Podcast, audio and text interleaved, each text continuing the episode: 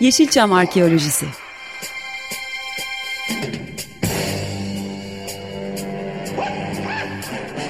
Türk sineması ve Yeşilçam'ın besin kaynakları, emekçileri ve kıyıda köşede kalmış hikayeleri.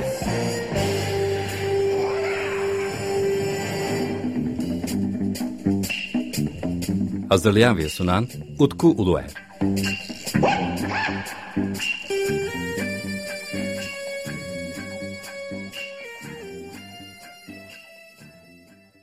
Merhabalar değerli Açık Radyo dinleyicileri. Ben Deniz Utkuler. Yepyeni bir Yeşilçam Arkeolojisi programında da sizlerle birlikteyiz. Bu haftaki konuğum Sayın Füsun Olgaç. Efendim öncelikle hoş geldiniz. Hoş bulduk. Turist Ömer Uzay Yolu'nda filmi ve orada Uhura'yı canlandıran oyuncu dersem belki herkes daha fazla sizi tanımış olacak diye düşünüyorum. Teğmen Uhura'yı siz canlandırmıştınız. Turist Ömer Uzay Evet. Yolu filminde. Evet, öyle olmuştu. Herkes hatırlıyordur çünkü e, bütün TRT ve televizyonlarda artık klasikleşmiş bir vaziyette sürekli veriliyor.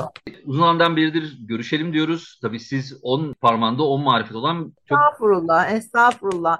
E, biraz da tabii ben İstanbul'dan çıktım, başka bir yerde oturuyorum. Biraz da onun da getirdiği şey var, zorluklar var. E tabii biz şimdi e, Füsun Hanım'la birlikte bugün 7 Ağustos 2022 tarihimiz bu. Programın yayınlanacağı da yanılmıyorsam 9 Ağustos Salı günü olacak. E, biz bugün kaydımızı yapıyoruz. Zoom üzerinden kendisiyle e, şu anda görüşüyoruz. Çünkü e, Füsun Hanım şu anda İstanbul dışında oturuyor. Bağlantıdan dolayı işte sözler birbirinin üzerine binebiliyor. Onun için ben e, programın en başında dinleyicileri bu konuda da e, uyarmak istedim. Efendim hoş geldiniz. Sizinle çok uzandan beridir de bir görüşme yapmak istiyordum. Bir türlü denk gelemedik. Fakat Star Trek'te e, uzay yolunda Uhura'yı oynayan e, Nichelle e, Nichols vefat edince ben artık hani sizinle bir program yapalım. Hem onu da anmış olalım hem de sizin film e, anılarınızı dinleyelim istedim. Tekrardan hoş geldiniz programa. Hoş bulduk. Gerçekten çok güzel ve çok keyifli bir film çekimindeydim. Maalesef ve maalesef ekibimizin çoğunu kaybettik.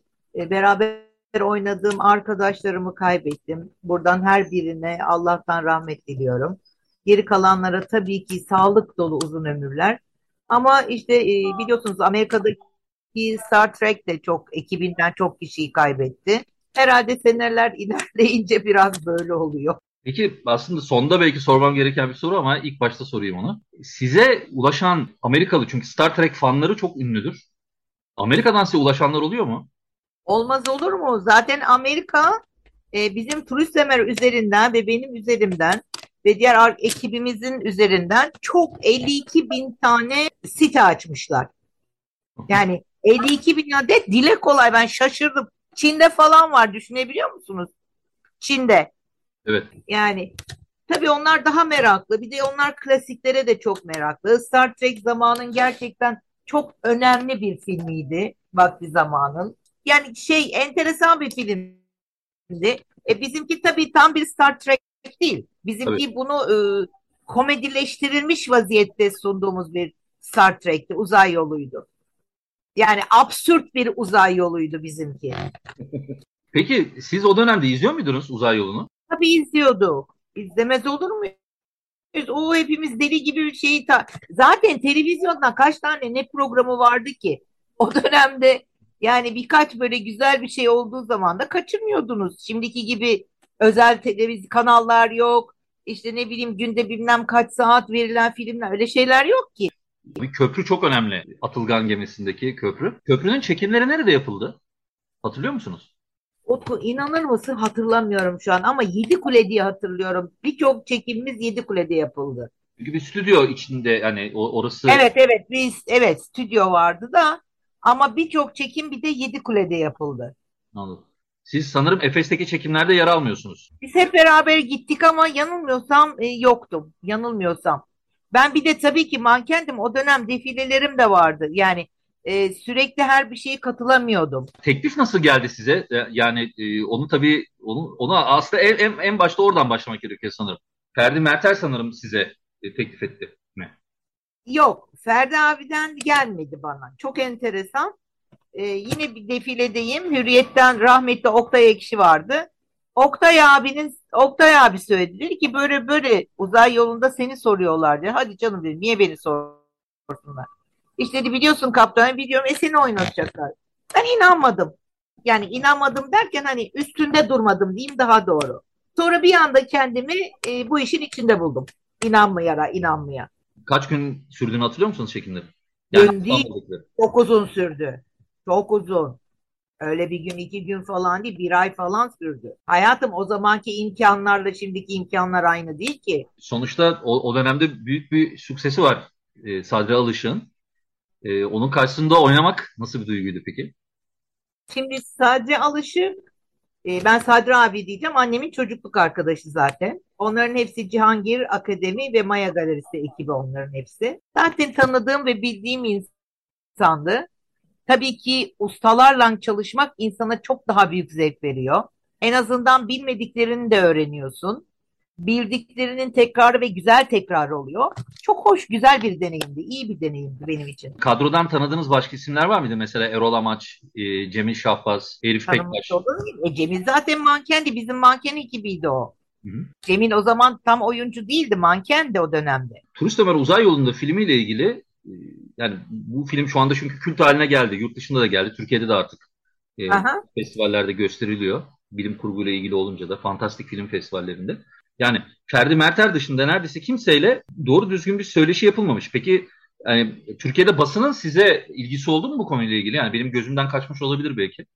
Şimdi şöyle bir şey. Basının oldukça tabii ki etkileri, tepkileri hepsi bir arada oldu. Neden diyeceksiniz? İlk defa uygulanan bir şeydi. Bütün dünyayı film olarak yerinden sarsan bir filmin Türkçe ve komedi versiyonu üstüne üstlük Turist Ömer üzerinden yapıldıydı. Çok ses getirmişti. Basında bütün dergilerde, bütün gazetelerde e, manşetten falan e, yer aldık. Hı. Ama tabii ki yine söylüyorum. O dönemle bu dönem aynı değil. O zaman televizyonlar yok, böyle söyleşiler yok. Yani o o zaman kaç tane gazete var ki? Ne kadar da ne, neyini kullanabilir? Dergilerde biz daha çok yer aldık. Benim elimde mesela Ses dergisinin e, bazı görselleri var. Orada sizin de yer aldığınız fotoğraflar var. E, Taksim Meydanı'nda e, evet. fotoğraflar çekilmiş. Evet, Taksim Meydanı'ndaki Hürriyet Gazetesi evet organize etmişti. Onlar çekmişti. Şimdi ben bir de tabii ki biraz da basın çocuğu olduğum için e, bir de manken olduğum için e, benim üstümden de çok gittiler reklam olarak. 2000'li yıllarda mesela yurt dışından sizinle röportaj yapıldı mı? Biliyorsunuz değil mi? Bu film 1974. Aynen, aynen. Aha. 2000'li yıllarda kim öyle kim kala hiç kimsenin aklına bile gelmemiş diye düşünüyorum. İşte siz öyle düşünüyorsunuz. Ben de aslında bu programı onun için öyle yapmayı düşünmüştüm. Bir, bir süre evvel Türkiye'de yani filmde Uğur'u oynayan oyuncuyla e, tekrardan kontağa geçtin dediğim zaman bazı arkadaşlar heyecanlandı bu konuda. Onun için zaten şaşırdım. İşte bak ne diyorum size Utkucuğum e, içimdeki en büyük yaralardan biri sonra yıllar sonra Cem Yılmaz bir Gora diye bir uzay yolu yaptı. Bizim ekipten hiç kimseyi oynatmadı. En azından bir turist Ömer'in e, turist Ömer uzay yolundan ekipten birkaç kişiyle bir espri yapabilip tekrardan hatıraları canlandırabilirdi. Yapmadı. Evet. Doğru. Ya aklına gelmedi veyahut da şimdi yani yapmadı derken kasıtlı bir şey yok mutlaka. Şöyle bir özelliği de var aslında Turist Ömer Uzay Yolunda'nın. Evet doğru dizi film ama e, film olarak bakıldığı zaman o Mantrap bölümü oluyor. E, o, onun hani film olarak çek, çekilmiş ilk hali. Yani aslında dünyada hani beyaz perde için yapılmış ilk e, uzay yolu filminde oynamış oldunuz. Evet evet zaten o yüzden tarihe geçti. Şimdi tabii bir, bir nokta daha var. O da ilgimi çekti. Şimdi Nichel Nikos tabii e, çok önemli bir karakter. Tabii ki. Kendisi de 1977'den sonra hani NASA'yla da yakın e, irtibat halinde olmuş, e, eğitimlere katılmış. Yani evet, evet. yerleştirmiş aslında. Hani uzay yolunda oynamış ama onun dışında da hani böyle e, kendisi de hani yapıcı bir karakter. Evet. Fakat sinema tarihine geçme olayı işte bir ulu yani bir televizyon kanalında ilk defa beyaz bir erkekle işte siyah bir kadının öpüşmesi. Ve bu konudan dolayı da bir devrim yaratıyor aslında. Baktığım zaman da siz de sanırım Türkiye'de Zaten, siyah mankenesiniz. Ama şöyle bir şey var hayatım. Şimdi filme göre tabii. E, şimdi bu Gene Roddenberry'nin düşündüğü gelecek tamamen özgür ve huzurlu bir gelecek onun kafasına göre. Şimdi bu özgürlük düşüncesinin yansıması da 2239 yılında dünyada Afrika Birleşik Devletleri'nde e, doğmuş olan e, Mumbabe Alhamisi Uhura çiftinin üç çocuğundan biri oluyor bu Uhura. Evet. Şimdi tabii ki o dönemde siyah ırkçılık falan hat safhada. Yani rasizm hat safhada Amerika'da o zaman. Düşünebiliyor musunuz yani e, şeyde böyle bir filmde Captain Uhura yani Uhura'ya siyahi bir kadına Captain e, şeyi verilerek görevi verilerek e, filme dahil edilmesi büyük olay. Büyük olay. O zaman biliyorsunuz e, siyahlara şey e, 18. sınıf muamelesi yapıldığı için Amerika'da tabii ki siyahların hiçbir hakkı yok, hiçbir şey yok. Yani var da yok öyle diyelim. Ee, ama tabii efendim şimdi ilginç. Yani siz de Türkiye'nin ilk siyah mankeni olarak geçiyorsunuz. Evet öyleyim. Yani aslında birazcık hani e, yani dinleyicilerimizin de hani sizin çünkü sizin dediğim gibi 10 parmağınızda 10 marifet ama tabii hepsini saymadım ama o, o noktadan da sizi birazcık da tanıtmak istedim. Çünkü e, siz ayrıca gazetecisiniz. E, evet. Bir sürü mankenlik yaptınız. Biraz o, oralardan da bahsedelim isterseniz. Şimdi nasıl söyleyeyim 2000'den sonra daha doğrusu 90 yılından sonra Türkiye metropollerimiz İstanbul, Ankara, İzmir gibi kabuk değiştirdi. Şöhret, şan eskiden başarının getirdiği bir şeydi. Sonra sansasyonel olayların getirdiği hale dönüştü. Sansasyonel olmak demek ya bir aşk ilişkisi ya bir basılma ya bir şey bir şey bir şey bir şey yani. Ama ondan önce başarılar e, sizi bir noktaya taşırdı. Maalesef şu an ne kadar başarılı olursanız olun magazin olsun, sinemacılar olsun tek dikkatini çekmiyor. Çekmiyor. Yani şöyle bir şey söyleyeyim. Eğer uzay yolu bu kadar çok Türk televizyonlarında oynamamış olsaydı kimse bunu hatırlamazdı bile. Evet. Bilmezdi ve hatırlamazdı. Bilmiyorum yanılıyor muyum? Yo yani hem fikrim, hem fikrim. Yani be, benim düşüncem zaten şu yani e, bir kült karakter olarak e, bence sizi yurt dışında daha fazla tanıyorlar. Evet, yurt dışında daha çok tanınıyorum. Bu doğru. Bu doğru. Yani Türkiye enteresan bir ülke. Yani söyleyecek bir şey yok. Yaşadığımız ülke. Ben zaten uzun yıllar da burada değildim. Paris'te oturuyordum. Ee, ama maalesef ülkenin şartları böyle. Yalnız şöyle bir şey tabii biz dönem mankenler biz çok şanssız bir dönemi mankenleriyiz. İlkler olduğumuz için bizim ne bir kuaförümüz, ne efendim taşıyıcımız, ne arabamız, ne efendim işte bizi giydiren eden yoktu ki. Hiç öyle bir hiçbir şeyimiz yoktu. Biz defileye beş bavulla giderdik. Daha önce elbiseleri seçerdik. Elbiseye göre ayakkabısını, aksesuarını yanımızda çantamıza koyar öyle giderdik. Kendimizin de bütün bunlar. Kimse bize vermezdi, almazdı. Aldığımız paralar da öyle şimdiki gibi uçuk rakamlar değildi. Yani o dönem öyle bir dönem. Hatta meslek olarak da bir dönem. Öyle diyeyim. Efendim? Yani meslek olarak da görülmüyor aslında. Tabii o dönemde meslek hiç gözükmüyor diyorum size. Gelişmekte olan bir bir meslek dediğim daha doğrusu. E, tabii şimdi... Ama dikkat, dikkat ederseniz o dönemdeki sinema sanatçılarının dışında tiyatroculara da çok fazla şans vermiyorlardı. Evet, evet. Tiyatro sanatçıları için de aynı şey söz konusuydu. Sahnede görsel olarak insanların karşısına çıkıyorsanız, eğer bir sunucuysanız, eğer bir şarkıcıysanız, işte hep atıyorum size eğer bir dansçısınız falan işte o zaman görsel halkla halkın sizi gördüğü şeyin karşısındaysanız o zaman daha çok yer veriliyordu. E şimdi öyle değil ki. Şimdi sanal var. Her şekilde herkesle yüz yüzesiniz. Evet. Yani o dönem böyle imkanlar yok. Yani açıkça söylemek gerekirse gönlümüzde taht kurmuş oldunuz. Çok teşekkür ederim. Gerçekten çok teşekkür ederim. Ama e, yine söylüyorum o dönemle bu dönemi hiç kıyaslamamak lazım. O dönemde de çok kişiyi kınamamak lazım. Yani niye yapmadılar?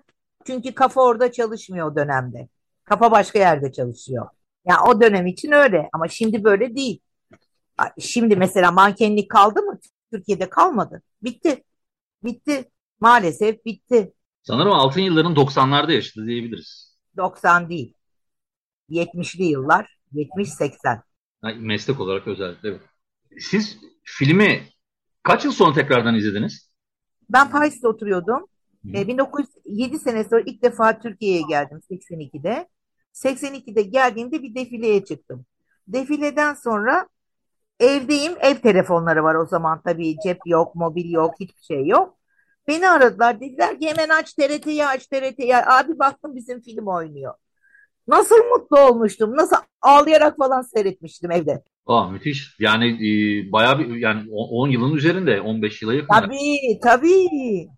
Yani Türk sineması için de hani şimdi fantastik bir film olarak ele alıyoruz bugün. Yani tabii sizin dediğiniz Evet. gibi aslında komedi filmi olarak çekildi. Kült Ama işte biraz bilim kurguya giriyor. tabii tabii. Ama e, yani filmin mesela Zorro filmleri de öyledir. Star Trek Evet. filmleri de öyledir genelde. Onlar literatüre girer. Çünkü onların almanaklarında yer alırlar. Tabii ki. Ve siz de çok önemli bir karakter olan işte Niçen Nikos'la birlikte başlamış şu anda e, iki aktör, e, aktris daha canlandırıyor tabii Uhuru'yu ama e, siz de yani dünya sineması içerisinde Uhuru'yu canlandıranlar arasında yer almanız gerekiyor ki ben yemin ederim Wikipedia'da bunu yazmak istiyorum yani. Orada çünkü isminiz geçmiyor. Bence sizin de isminiz geçmeli Wikipedia'da. Normalde geçmesi gerekir. Normalde. Yani spin-off deniyor ama ne olursa olsun yer alması gerekir. Tamam hani ciddi olarak ele alınmış mı alınmamış mı bilmiyorum ama teliflerden dolayı belki bir durum vardır ama kesinlikle orada yer alması gerekiyor. Ben böyle düşünüyorum tabii. Bilmiyorum sizden ne düşündüğünüzü merak ediyorum aslında. Şimdi sen sinema tarihi ve sinemayla çok uğraştığın için ve de çok e, araştırdığın için e, tabii ki düşüncelerin, vizörün çok açık. Fakat seninle aynı lisanı konuşan çok insan yok. Bunu unutma. Evet. Ve seni anlayan da çok yok. Herkes kendi menfaatinin, kendi cebinin peşinde koşar olmuş. Demin anlattığım gibi başarıyla bir yere gelemiyorsun. Bak etrafına şöyle bir bak mesela e, bilmem kaç tane işte madalya kazanmış kızımız. Dünya birincisi olmuş. Hiçbir yerde haberi bile çıkmıyor. Minnacık bir şey çıkıyor. Yani Evet o, o zaten yani, yani Türkiye'de zaten sporla ilgili bir şey yazıldığı zaman sadece futbol yazılıyor. evet. Yani Zaten en arka sayfa sadece futbol ve magazin. Kimin eli kimin cebinde iki şey ilgileniyorlar. iki tane filminiz var değil mi? Üç. Üç tane mi? Ya mesela bu, bu mesela genellikle e, veri tabanlarına baktığımız zaman iki tane film olarak geçiyor. Üçüncü film hangisi? Sonra filmleriniz hangileri? Onları bir netleştirelim isterseniz. Hadi buyur. Çok güzel bir soru. Hep Turist Ömer ön planda olduğu için bir tanesi Kara Murat, Hangi Kara Murat? Serdar Gökhan'ın. O- okey. Mesela bu bilgi bende yoktu. Bir tanesi Kara Murat. Öteki de üç tane çılgın kızın e, şeyiydi. Hatta Feri Cansel'le çekmiştik. Beyaz Kelebekler, Feri Cansel. Büyük Şamata. Yok değildi galiba. Büyük Şamata olarak geçiyor. Hatta kaybolduk. Midilli'ye gittik, kaybolduk. Olaylar oldu Türkiye'de. e, haberler geldi denizde kayboldular diye. Sonra Midilli Adası'nda bir gece orada nezarette kaldık falan filan. Aram Gülyüz yönetmen. Aram evet Aram Aram abim. 1974'te yayınlanmış. Ee, Büyük Şamata olarak geçiyor ismi. Başka bir ismi de olabilir. Abi. Beyaz Kelebeklerin olduğu. Daha başka bir şey diye hatırlıyorum ama neyse. Hatta Feri Cansel, Fikret Hakan misafir oyuncuymuş filmde. Fikret Hakan yoktu. Hayır, mı? Şimdi neden size soruyorum aslında bunları biliyor musunuz? Ee, bilgileri birinci ağızdan almadıkça onaylatmamız çok mümkün olmuyor. Ee, Türkiye'deki çok değerli sinema yazarları da zaten bununla boğuşmuşlar yani yıllarca. Ama o Büyük Şamata'da Fikret yoktu ya. Ya mesela buradaki yani benim göz attığım bilgide işte konuk oyuncu olarak geçmiş ismi. Başka bir kaynakta da olmayabilir ama e, filmi ben izlemediğim için e, net bilgim yok. Fakat Kara Murat'ı eklemiş oldu. Öyle bir şey. Bizim o oyunda Turgut, rahmetli Turgut'la Beyaz Kelebeklerin Hı. Turgut'la Feri başrolü oynuyordu. Belki Fikret dediğin gibi yardımcı oyuncu, misafir oyuncu olduğu için belki o yüzden bizden yoktu şeyde İzmir'de, Ayvalık'ta, Midilli'de, Cunda'da. Çünkü hep orada çekimler yapıldı. Peki bu Serdar Gökhan'ın oynadığı bir tane Kara Murat vardı. O İstanbul Kabadayısı. O film değil herhalde. Yok, Tarihi film. yok böyle Osman Osmanlı'da tarihi film. Tarihi film. Okey. Tamamdır. Ya onu, onu da bakmam gerekiyor. Gerçekten çünkü bu bilgi çok bir anda geldi. Sizinle tam sohbet yaparken geldi. Onun için Çünkü o da şöyle oldu. Ee, ben tesadüf olarak sete gittim. Setine gittiğimde orada bir e, dans sahnesi vardı. Ben de çok iyi dans ettiğim için hadi sen oynasana ya saçmalamayın falan dedim. E, kaşla göz arasında ben orada dans eden bir kadın oldum. Yani öyle ben e, filmde oynamak için gitmeden sette oynar buldum kendimi. Efendim çok güzel. Benim oynadığım bir film yok. Onun için siz E Ama öyle yani şey doğruya doğru. Peki gazetecilik ne zaman başladı? E çocukluktan tabii ki. Basının içinde Babali'de büyürsen ne olursun? Hangi okulu bitirirsen bitir sonucu gazeteci oluyorsun. İşte ben de kendimi radyo programında buldum gördüğünüz gibi. E işte ama öyle oluyor. İster istemez öyle oluyor. Çünkü çocukluktan o virüsü kapmış oluyorsun. Şimdi ben manken olduğum için bir dönem hep onlar beni yazıyordu. Hı hı. Bu arada ben dedikodularına yardım ediyordum. Dedikodu sayfalarına söylüyordum, haber veriyordum. Paris'te oturduğum için e, kaçamak yapan Fransa'ya gelenler şunlar bunlar yedikleri halkları e, soruyorlardı. Üstü kapalı anlatıyordum. Birçok kişiyi kolluyordum. Görmemezliğe geliyordum falan. E, ama böyle sürekli bir şeyler yazıyordum, ediyordum ama yani meslek olarak asla seçmediğim bir şeydi. Bir anda bir gün Hürriyet'te Ferdi abi çağırdı beni. Dedi ki sabah programı sunulacak, günaydın programı. O zaman Kanal D'nin daha yeni merhaba zamanı. Ben sabahları Günaydın Türkiye'de buldum kendimi. Sonra ben bir de hava raporu sundum. Şimdi bir saniye o zaman sabah programı da ekleyeceğiz biyografiye ve sizin hava hava durumu sunucu. Tabii canım Hülya Uğur'la karşılıklı atışıyorduk. Gırgır olarak birbirimizle. Müthiş efendim müthiş. Yani dediğim gibi programın en başında 10 parmağınızda 10 marifet demiştim ama bunları da e, Hava raporu sunuyordum. Yalnız çok komikti o hava raporunu. Ömrüm boyunca unutamayacağım şeylerden biridir. E, prompter yok. Hiçbir şey yok. Hiçbir şey yok. Darla dizinin karşısındaki bir stüdyoda çekiliyor. Medyapım. Allah'ım ya. Ama hiçbir şey yok. Düşünebiliyor musun? Ve ben hava raporunu sunacağım. Nasıl sunacağım? Elimde bir kağıt ezberlemem lazım. Ya ezberleyemiyorum ki o kadar şeyin bölge bölge bölge bölge. Ben bir gün hepsini birbirine bir karıştırdım. Yağmur yağan yere kar yağdırdım, kar yağan yere e, sel getirdim, sel akanı şey Allah karman çorman bir de canlı. Canlı olduğu için düzeltme imkanın yok. Allah'tan oyunculuk tarafım çok yüksek. Hemen işi komediye vurdum. Komediyle birisinden oradan şemsiye istedim, ona onu istedim. Hadi Singing in the Rain, Arthur bilmem ne böyle esprilerle işi bağladım ve kapattım konuyu. Sonra da dedim ki arkadaşlar bu promptersız yani prompter değil de büyük e, o zamanlar tabela tutuluyordu Hı hı. okuyabilmen için. Yani olmuyor. Hakikaten o kadar şeyi karıştırıyorsun birbirine hangisinin ne olduğunu. Neyse işte böyle de çok güzel anılarım vardır o dönemde.